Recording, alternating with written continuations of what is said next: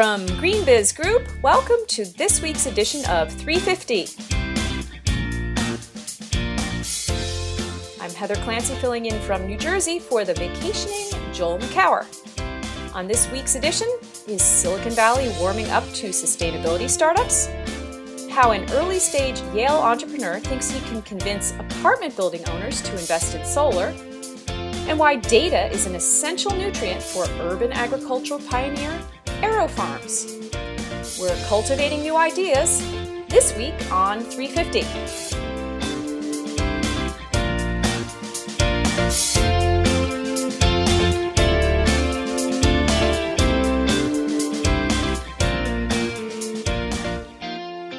It's May eleventh, twenty eighteen, and welcome to GreenBiz three fifty. My co-host this week is GreenBiz Senior Transportation Analyst and Senior Writer, Katie Farrenbacher, joining me virtually from the GreenBiz headquarters at three fifty Francagua Plaza in downtown Oakland, California. Hello, Katie. Hi, Heather. Thank you for filling in for Shauna Rappaport. Uh, as, as you heard last week, podcast listeners, she was supposed to be my co-host, and unfortunately, Shauna had a little bit of a close encounter with a semi um, this week, and she is okay. She's she's she's recuperating well from, from this accident, but um, she couldn't make, be with us today. And Katie, thank you so much for filling in last minute. And Shauna, get get well quick. Um, and Katie, thank you very much. Yeah, it's it's good to be here. Um, we're missing Shauna, but um, happy to be on the podcast this week. So, I, you know, you and I have both, both been pretty heads down this week. I, I know you're very busy, uh, Katie, with uh, getting some pretty exciting things together for Verge eighteen. Oh, my God, it's in October, but what have you been doing this week?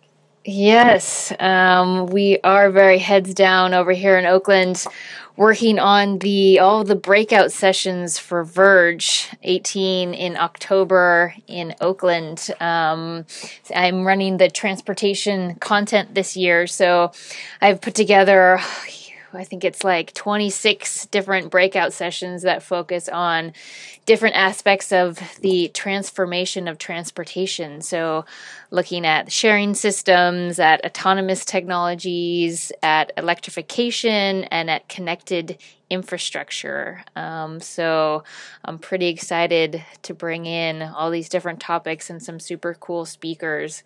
Um, so I've been really busy doing that. Um, and um, we actually, in the office, it's been kind of a little bit hectic because we have installed a bunch of new um, booths, which I'm speaking to you from one of the, our new phone booths. So we actually have some office space to make phone calls now. That's very exciting. And it seems very quiet, actually. That's, that's a night. Yeah. Do I sound good? You have some time to think. Yeah, yeah, yeah. So um, the the uh, content you're working on for the, the conference, I believe, should be live on our site um, around about the time this podcast drops. So keep uh, an eye out for that, as well as, as the track that, that Katie's working on. We've got a fantastic circular economy um, track developing conference, uh, I should say, and also an energy con- the Verge Energy Conference. So we are uploading many, many, many um, fabulous sessions. We, we've got such great conversations that are going to happen um, at the Verge Conference this fall in in, in Oakland, and you're very uh, on, on your turf there. Mm-hmm. Um, and also,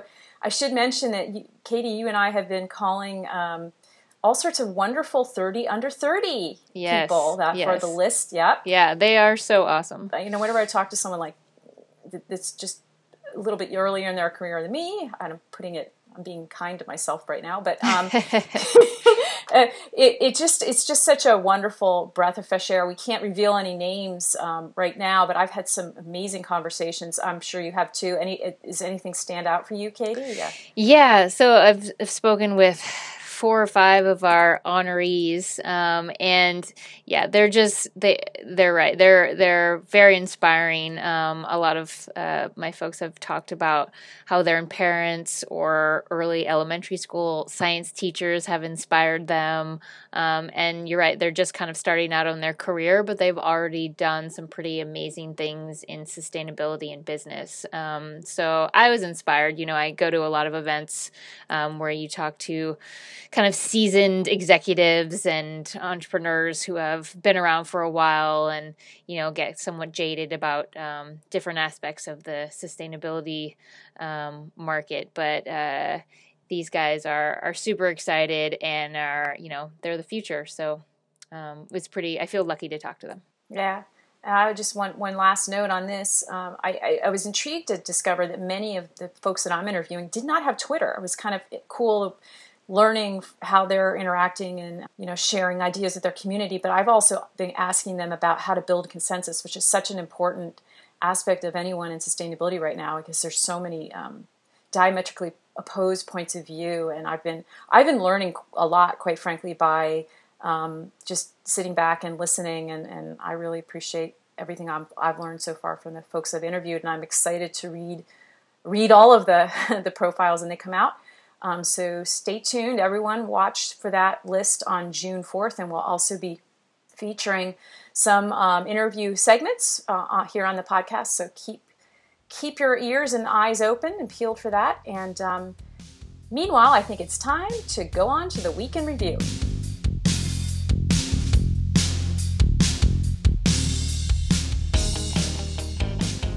Okay, Katie, I want to get things started with a story that you uh, wrote. Um, you were at an event this week. Um, the title is Meet Five Startups Disrupting Supply Chains and Materials. Um, I'm just, I I have actually met one of these. Um, this is a fabulous company that um, I interviewed, oh, I think it was about a year ago, called Bext three sixty. Uh, they're, they're working on blockchain applications to trace to pr- trace supply chains, uh, commodities specifically, um, starting out with coffee.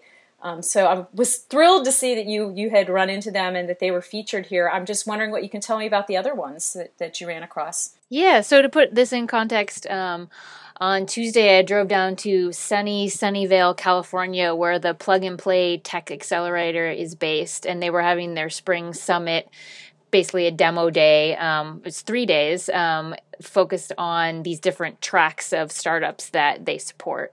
So um, yesterday it was the track that focuses on logistics and supply chain and new materials and manufacturing. Um, so there was, you know, dozens and dozens of startups that had that were using um, different, mostly computing technologies. So A I, machine learning, autonomous vehicle technology, robotics, um, to change the way that logistics companies are tracking their shipments um, and making transportation more efficient. Um, and then uh, kind of new material companies using a lot of them nanotechnology to make different types of packaging or coatings that use less energy um, or, or more recyclable, things like that. So I um, listened to um, dozens of these companies, and then I picked out five that I thought were some of the most interesting ones to me. And like you said, Bext three sixty was one of them.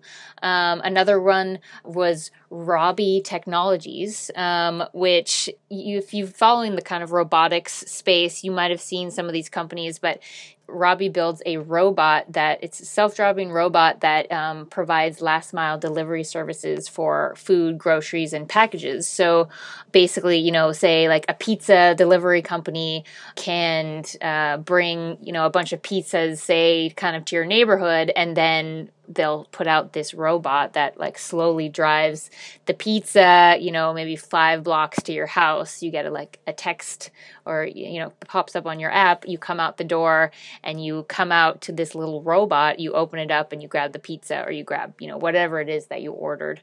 So they were a pretty interesting company. They actually have uh, designed their second version of their robot to make it more friendly to humans, so much better human interaction. The original one is kind of very square and boxy, um, but the second one has more like rounded edges. It has a bigger cargo carrying space, and the robot uses machine learning and artificial intelligence to to be able to, you know, effectively maneuver on the sidewalk. So if, you know, a pet or a person or whoever comes in front of the robot, it'll slow down, it'll stop, it'll route around, you know, rocks or whatever. So I thought that was a pretty interesting company. Um, and, you know, the, the intention is not to lower greenhouse gas emissions with the delivery, but that's kind of a side effect of these robotics. You know, the it's it's a battery-powered, you know, device, a gadget. And so taking this kind of last mile into this electric vehicle, so to speak, is is much more efficient and uses less fuel than, say, the diesel delivery van continuing to drive around and drive around. So, so you know, I just have to break in here. I know that this company wasn't at your conference, but um, I I was at the Techonomy conference in New York this week. Um, you know, where there were a lot of different um, startups and so forth that were focusing on. They're focusing on doing good. That was sort of the theme, like doing good. And one that was mentioned, and it just made me think of this when you when you mentioned Robbie, was Zoom Pizzas. Have you heard of them? Mm, no. Tell me about them. The deal is that um, basically it's it, it's delivery, right? A, a model of delivering pizza, but the pizza gets made in the truck. So it's basically like a, a pizza truck, like a food truck. It's a, a twist on the food truck business, but they have robots that, that take the orders and make the pizza back basically on the way to the house. Wow. Yeah, I know. Crazy. So I, I know it's a total aside, completely not a company that was at your conference, but it just made me think of just all the really crazy and sort of out there ideas, but that but when you think about it, that kind of makes sense. You know, I mean, like that sounds like a very practical application. Why not have the oven in the truck? Food trucks are are popular. People have them at, you know, fundraisers. They're kind of a concept that people are understanding. So why not? Yeah. And, and also pizza is just kind of the, the ultimate application, right? Everybody loves pizza. So I actually wanted to mention one other company that I found really fascinating um, from your, from your story, um, because it's an, it's also an example of why it doesn't have to necessarily be like a piece of technology, a robot or something like that. Alchemy. Like, and I didn't know this. Um, you, You wrote. You mentioned that that um, what they do is sort of like a. It's like a protective coating, right? So that the sensors don't get false signals, like from cracks on a windshield, or from I don't know, from getting getting punched or hit, or you know, abraded or something like that. That I just I thought, well, gosh, what a great idea, and not anything that it's not robotic, but it's so important for for the the autonomous vehicles to have. to have accurate signals on what's going on. So, yeah. Right. Right. Yeah. Alchemy makes this nano coating called ExoShield. Um, so when they apply it to the, the windshield, will last like six times longer and, you know, has a much lower chance of, of scratching and, and cracking and that kind of thing. And I think the company was specifically targeting the self-driving car market because those cars are going to be willing to make this a little bit more of an investment in um, this kind of premium coating. Whereas um, right now with the company being pretty new, you know, they're not necessarily um, going to go after the regular car market. But eventually down the road when the, the cost goes down, you know, you could see all um, vehicles using something like this, you know, because it would, you know, prevent you from replacing your windshield, you know, when you're driving down the highway and you get one of those little cracks um, from a rock, you know, so it can just make car ownership uh, much more sustainable. Um, so that was interesting. You know, I wonder if like Safelite will become a distributor of some sort, right? The ones that come and fix.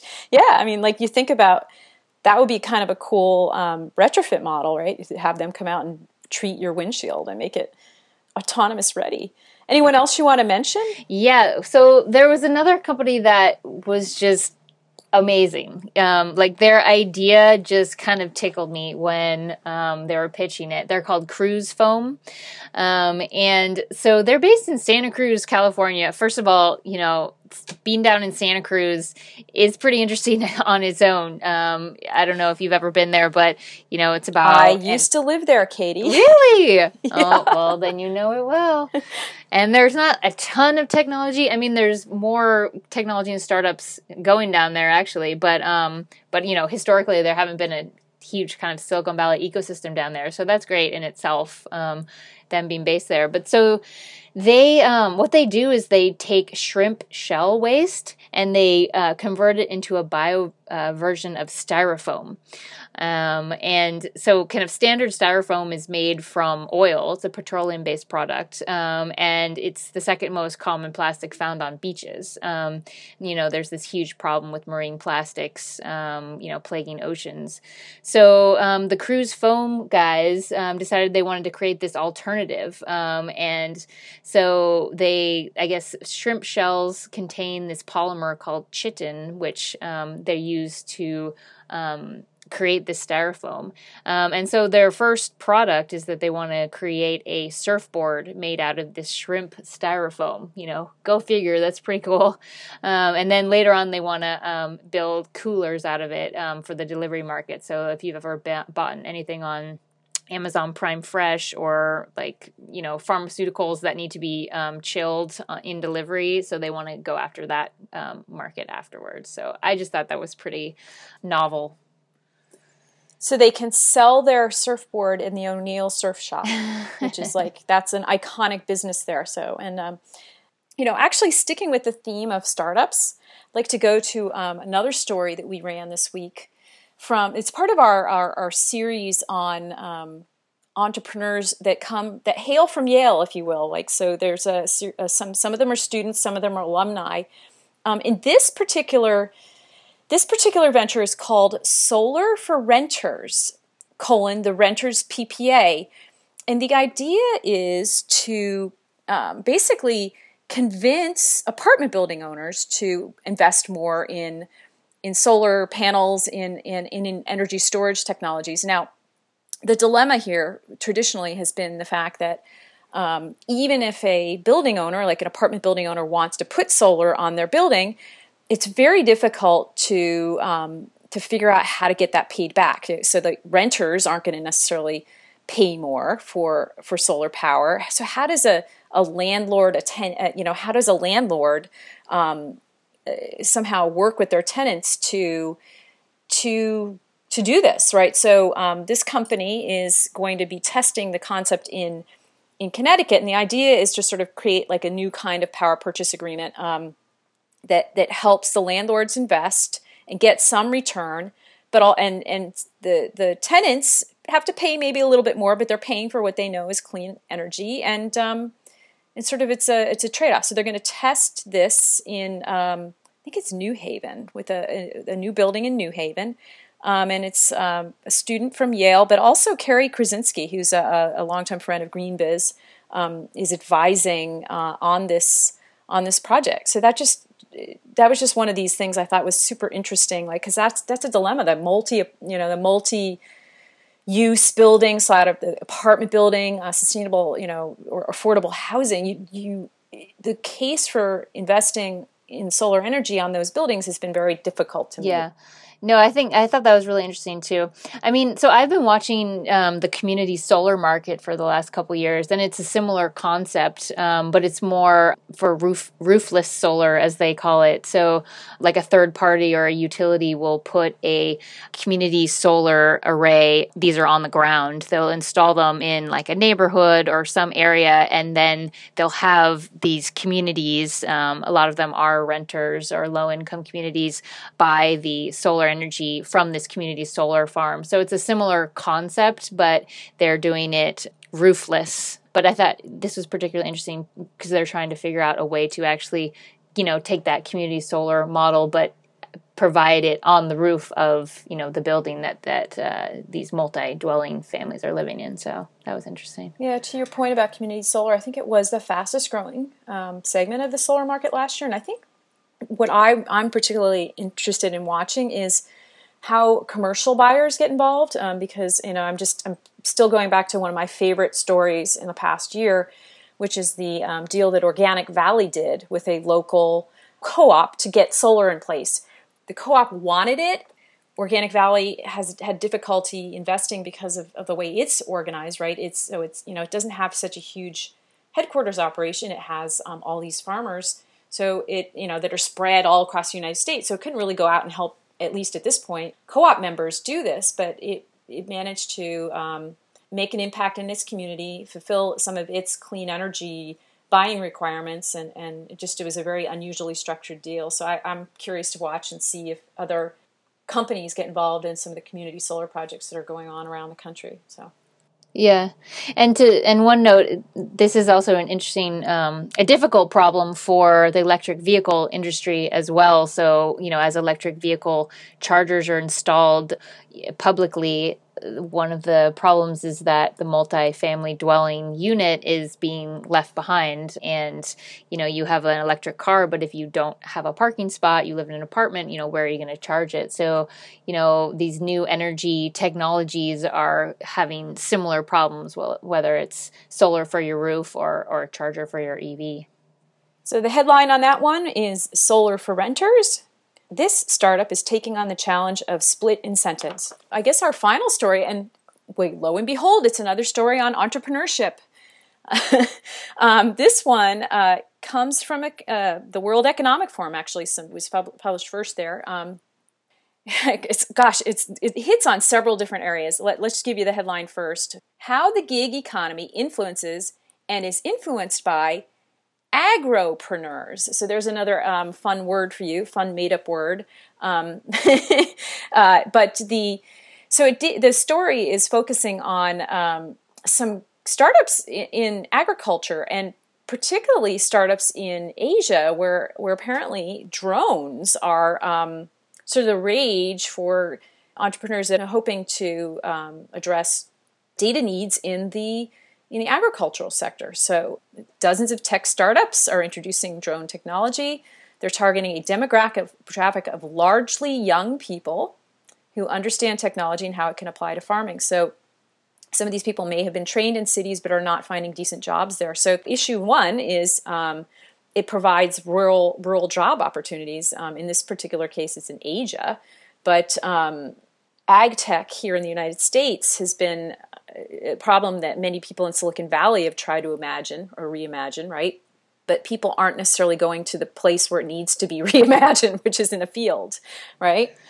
Yeah, and yeah, these communities are having a hard time uh, recruiting, bringing back um, those kids who, who went off to college and convincing them to come back to their communities. You know, they're going to the, the big urban areas. So, you know, in the U S, this could be an Uh, interesting way to um, entice um, this young demographic back back to those communities.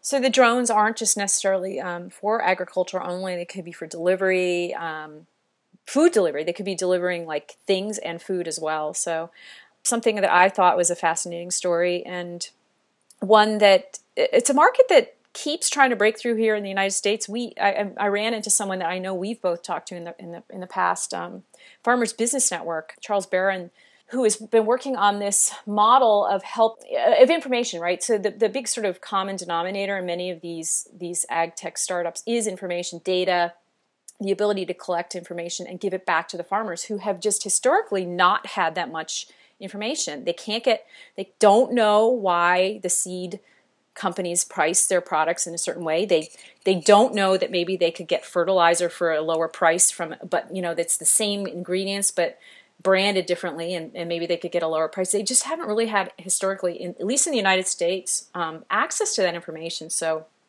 that's what I think the common denominator is. And I was pleased to hear um, the Farmers Business Network, which is again a company that you and I both wrote about, I think, right at their start. Um, they've they've been definitely growing. People that are wanting their, their information to be managed online. And uh, so it just seems to be like this whole area is hitting a tipping point. Um, not necessarily sure that drones will be the answer. I think they're still pretty expensive. I don't know, you know, exactly how efficient they are at collecting images, but certainly um, other ways of collecting data, sensors throughout fields, I think are finally becoming something that um, agricultural entrepreneurs can can get their arms around. Yeah, um, yeah, I think it's it's fascinating. I mean, over the last several years, um, the you know ag tech and and data for agriculture has been such a hot investment area for um, venture capitalists. You know, entrepreneurs getting into it. I mean, it's almost like where maybe two years ago people were kind of flooding into that sector, and now there was um, there was some kind of bubble type type of thing happening, but now um, it seems like a lot of this stuff is starting to be implemented, um, and the big corporations are, you know, acquiring some of these companies and building their own products. So it, I think it's actually starting to happen now.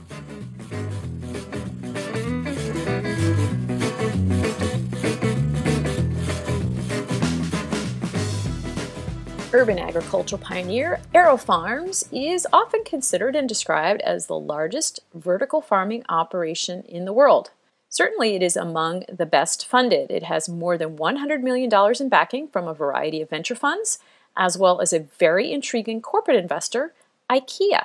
The company just opened its ninth facility in Newark, New Jersey. It is a seventy thousand square foot industrial retrofit, if you will, that features um, not just the L E D lighting that's necessary to grow veggies indoors, things like uh, arugula and kale and, and mustard greens, but it also features a high degree of automation.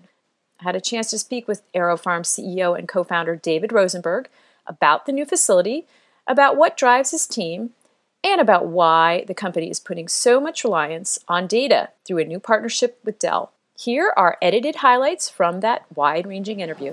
We have this fully connected farm that's ever becoming more connected, and that enables us to better take in for, well, both manage the farm as well as take information from the farm and send it to the right people to make the most of that data. So whether it's information that's stored on the core, on the edge, in the cloud, if it's information that needs to go immediately to food safety, to operations, no offense to finance, maybe tomorrow to finance is okay, or in a couple hours to marketing and sales is okay, but how we manage that, organize and manage the data, it's incredibly important. So from a business model, like some of the key ratios is CapEx per unit of output, CapEx per revenue.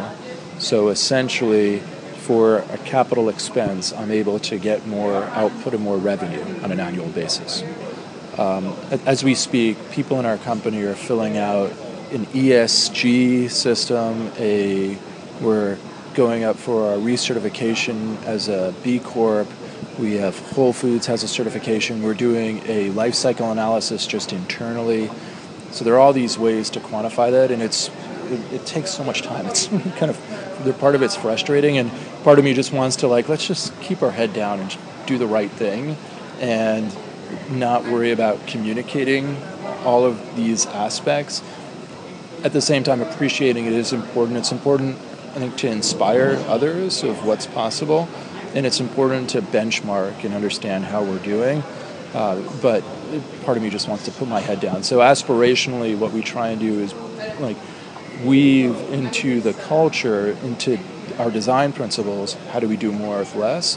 And, and my inspiration of building the company was having a positive impact. How do we build a company that has a positive impact, a big impact on the environment, a big impact on society, a big impact on shareholder profitability? Those were my musts as I was just like writing business plans of where to put my time and attention and resources. So it, um, and then when you have that as your lens in looking at a business, you see problems in different ways, and solutions come and get prioritized in different ways. At the same time, I find it's important to couple that with, we have a lot of aspirational, like, millennials and so forth, and it's important to say, hey, you know, just because we didn't solve the world's problems tomorrow, that's okay. And what's important is let's keep our principles consistent, and let's keep our eyes on that vision, and let's kind of sequence when the problems need to be solved, appreciating, you know, we're going to go backwards sometimes. Sometimes we're going to go forward, and, and et cetera, et cetera. And an example, like, so when we designed our cloth media, we said, all right, wouldn't it be cool if we could make it one hundred percent reusable and one hundred percent recyclable? And we tried cleaning it to make it recyclable, and it was, like, clumsy at times. Then we put in another system with water, and then we realized, all right, this is the patch, but let's then put in a new system that doesn't use water, which is coming in in a few months. Uh, so these things, as we like, kind of go up and down, but as long as we're going up, down, or more ups and downs or whatever, like going in the right direction, letting people know it's like we don't have to be perfect day one, but how do we get there? How do we really meaningfully move the dial? We need to be smarter, more elegant in designing systems that feed our planet. Vertical farming is illustrative of how technology can help do more with less. And from a circular economy standpoint, if you stop back and say, what does it mean to be circular in agriculture? I actually wrote kind of like a mini white paper on what that means, and I, I, I s- took a step back with a white piece of paper, tr- took off my AeroFarms hat and said, like, what are the considerations? What does this mean? And and then put back on my AeroFarms hat and said, all right, how do we, like, walk the talk and try and live up to that? And for me, it's also about, like, that societal engagement. How do we help alleviate food deserts and mm-hmm. kind of inspire communities, hire from the communities, et cetera, et cetera.